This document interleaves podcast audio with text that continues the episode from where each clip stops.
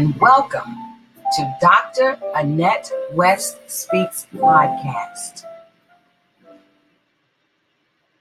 I'm excited on today to come and share with you. I'll be presenting from another topic given from a, a listener, and it's on the concern of the silent cry the silent cry. And the silent cry is also the silent crime. Last month, the month of October, there were a couple of things that were going on. One was cancer awareness. There's a lot of things going forward on that. But it was also domestic um, violence abuse month, where it was recognized and so there was a lot of stuff going going forward on both of those uh, topics and concerns. But I don't want us to think about the silent crime, domestic uh, violence, as something that's only talked about one month of the year. This is a, a significant concern in in our country.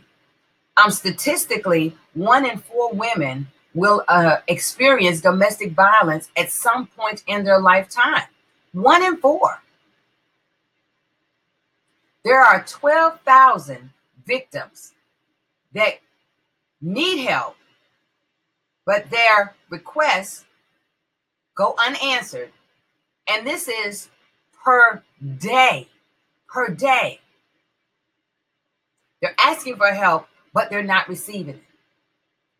Think about this three in four Americans know someone who's experienced domestic violence.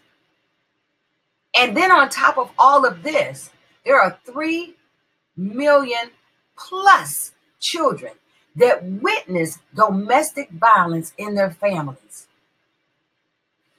This is a significant concern for us as a country for us as families that we need to find ways to help this cause and find ways to help people that are going through.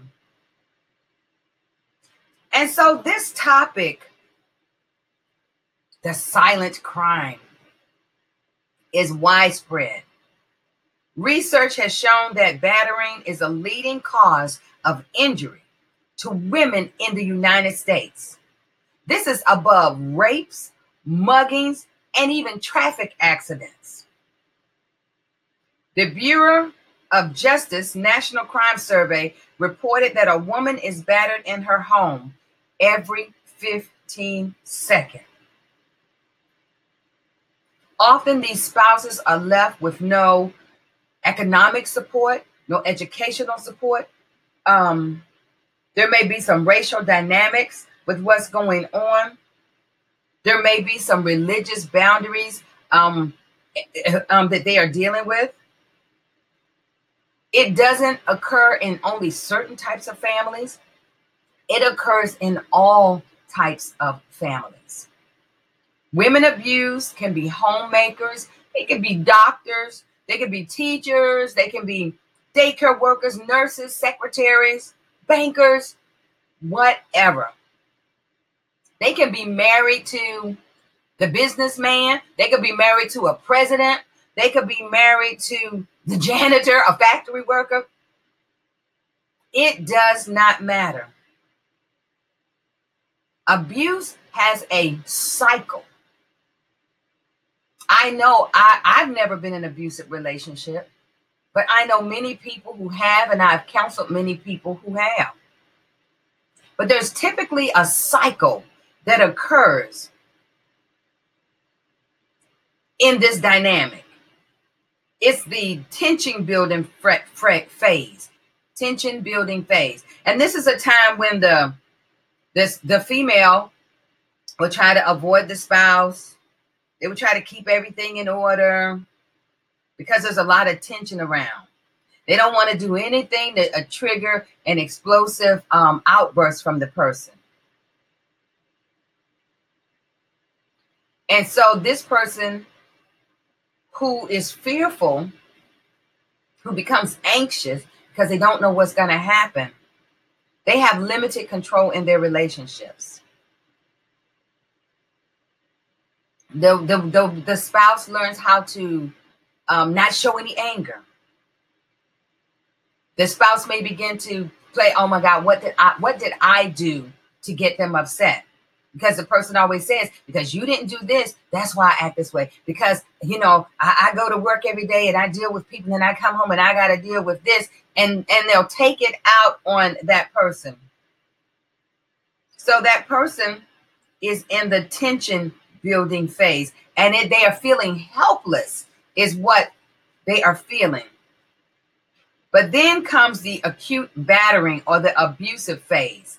And this is where the um where the person might have been building up and saying things now they are actually um, harsher with their words they are physically attacking the person and although the person would say it was triggered by something it's never triggered by the same thing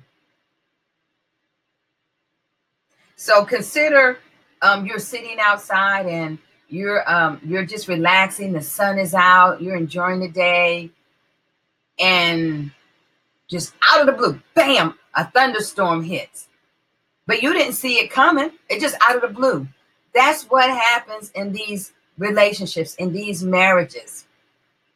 That person is trying to have a little bit of calm a little bit of peace but they don't know when the storm is going to hit and so initially when um, a person finds themselves in an abusive relationship, they're usually shocked. Uh, they have disbelief. It's very difficult for them to come to grips what has happened to them.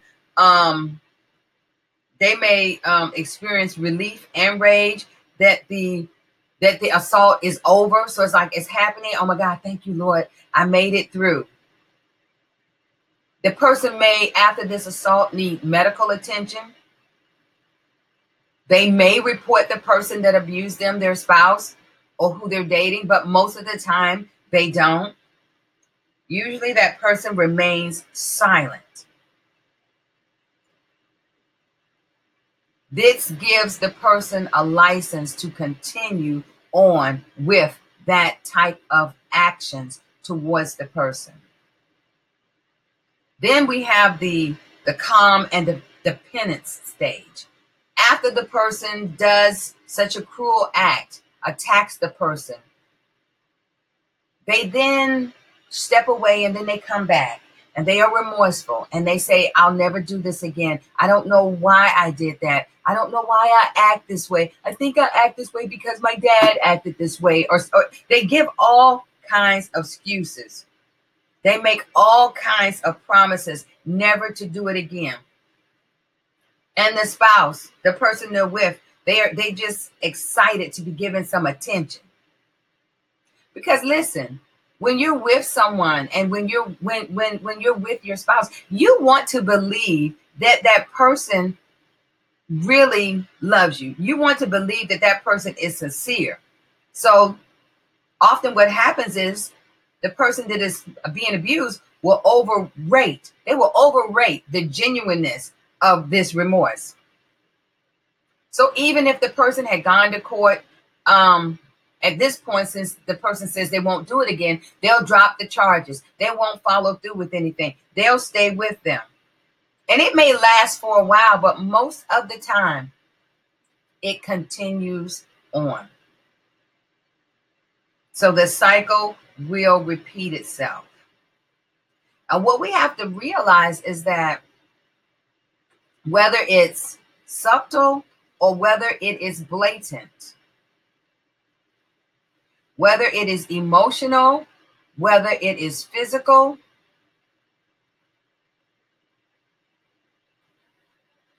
Think about it. Abuse pierces the body, it tears at the soul of a woman, it makes their minds go haywire. It stresses them out. It almost puts them, well, it actually does put them in PTSD. A lot of times people think that PTSD, post traumatic stress syndrome, is just for those people who went to war. But being in an abusive relationship easily creates PTSD. And think about this although there may be varying forms of PTSD, there are varying degrees of damages, damage that is done to people. All forms of abuse inflict painful wounds. That's what we have to know. They can be visible wounds. Um, countless times, wives have had to seek medical attention for the physical trauma they have received at the hands of someone who says they love them. It can include bruises, scrapes, scratches, cuts, injuries, internal injuries, broken bones, and others have quietly endured the pain of a swollen lip, of a bloody nose, of a sprained neck, of a shoulder issue, of back pain where they've been hit.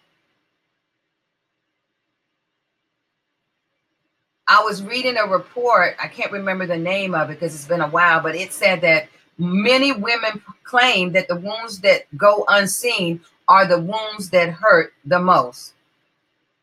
Think about this. You're married to someone, you're in a relationship with someone, the sting of betrayal, the feelings of being powerless at the hands of this person, the loss of your freedom, the loss of your dignity.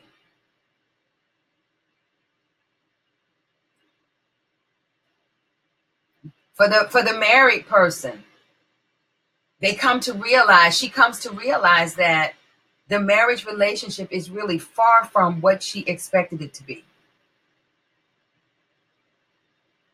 Everybody wants to be in a marriage relationship. Everybody wants to be in a relationship, even leading up to marriage, that is that is happy, where they feel truly loved and they feel cherished by the other person.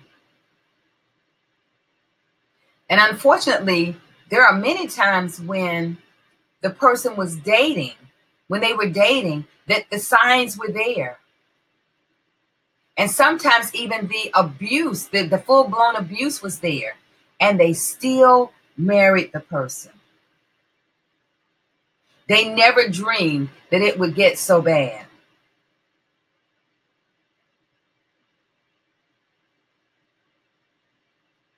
This this feeling of powerlessness that they're they have no strength that they are consistently intimidated consistently threatened.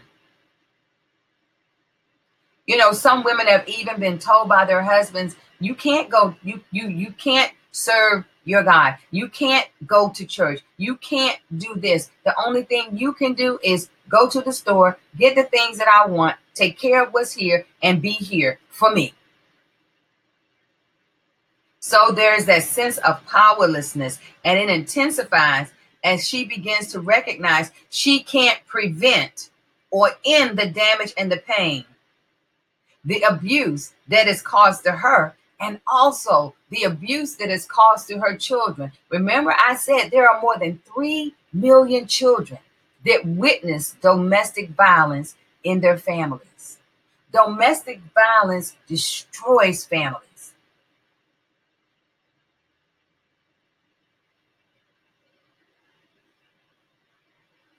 We have to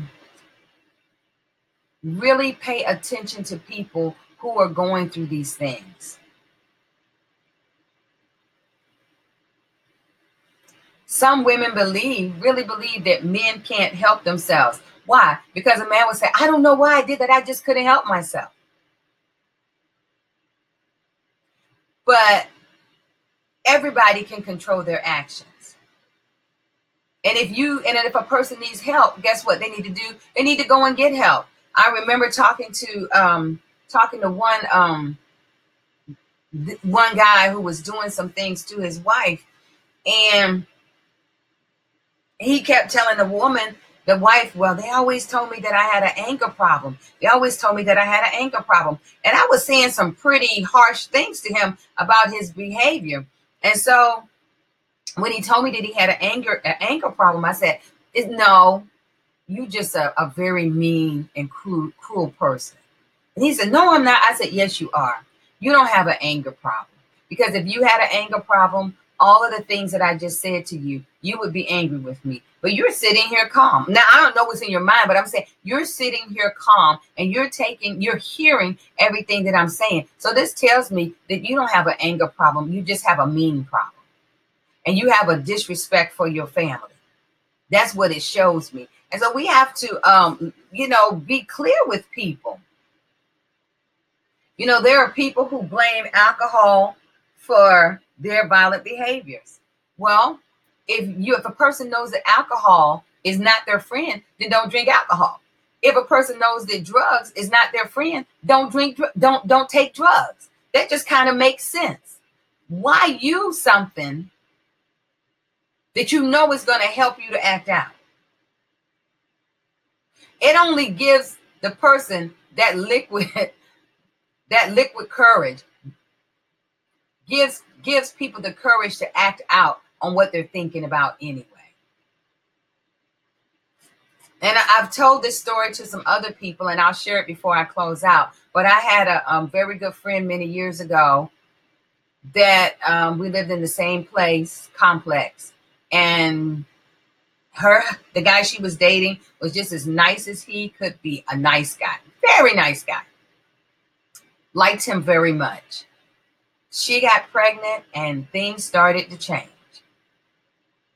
I remember I was in, I won't even say, but anyway, I remember seeing her one morning and she doesn't wear makeup. And she had makeup on. And I could see some slight bruising under her makeup. And I was saying, What is going on? And she said, Oh, I fell. I fell and I hit my face. I said, Well, if you fell and you hit your and you hit your face, then why do you need to cover it up? Just you don't normally wear makeup, don't wear makeup. So that was how how it started. And then eventually other things started occurring. And then eventually she fled to my place after she had had the baby and she wanted my assistance. And I was like, I don't have a problem letting you in, but I'm not going to have him coming over here acting out at my place. And you need to handle this. I said, you need to handle this unless this is what you want. You're 31 years old. Is this what you want? I'm only like 22 at the time. I said, is this what you want for the rest of your life? Is this what you want your daughter to grow up and be exposed to? And she didn't say anything. And he came to my door. He came to my door and he was looking for her and we had you know screen doors that you could lock. And i opened up the door and i said um yes she's here. No she's not coming out. You need to leave and if you don't leave i will call the police. So of course he left. Then i asked her what are you going to do? And i gave her the phone. She called the police. She followed through with everything. He was made to not go back to the house I think he was away from like six months or more. It was a good, it was a good amount of time before he was away. And he went to court and she followed through with everything like she was supposed to. And then the judge gave him um he gave him probation. He gave him time and then gave him probation. But if within the year he had any problems, he was going to serve the time that was on that was on the um on the books. And so they sent him to AA and some anger management, whatever. So he came back after six months. They they got back together. They never had this problem again. So what I'm saying is sometimes people are acting out because they've taken that alcohol or drugs or whatever and they're doing things and then sometimes it's just in their acute nature to just do that but i believe that most of these situations can be worked through but sometimes you need a separation of space and time for each person to work on some things. I'm not saying every marriage is going to get back together. I'm not saying that. But what I'm saying is we need to see situations and not overlook those situations. We need to help people when we can. We need to direct people. We need to know that there that there is is help available. Allstate um, Insurance Company, and I'm only giving them a shout out because they have the um, purple purse Foundation, Purple Purse Allstate Foundation. And it's to get people aware, to get people involved. It has a lot of, they have a lot of resources. Um, our local um, young YWCA has a women's shelter where they are vested into this program. And so it's to learn more about domestic violence, violence and financial abuse. Uh, you can find that on purplepurse.com. But there's some very good information because all of us need to have some information, some tools that we can use to help other people and not just stand by and watch people be abused and not take the time to talk to them and to share with them and even talk to have someone who can talk to that abuser. Look, we're not going to make them come out of their relationships. And some people are going to stay no matter what. But at least we can do our part and we can be knowledgeable and we can give information when we can. So I'm going to stop right there. I want to thank you for tuning in to Dr. Annette West Speaks. Follow me on Facebook at Annette West and check out my webpage at Dr. Annette West.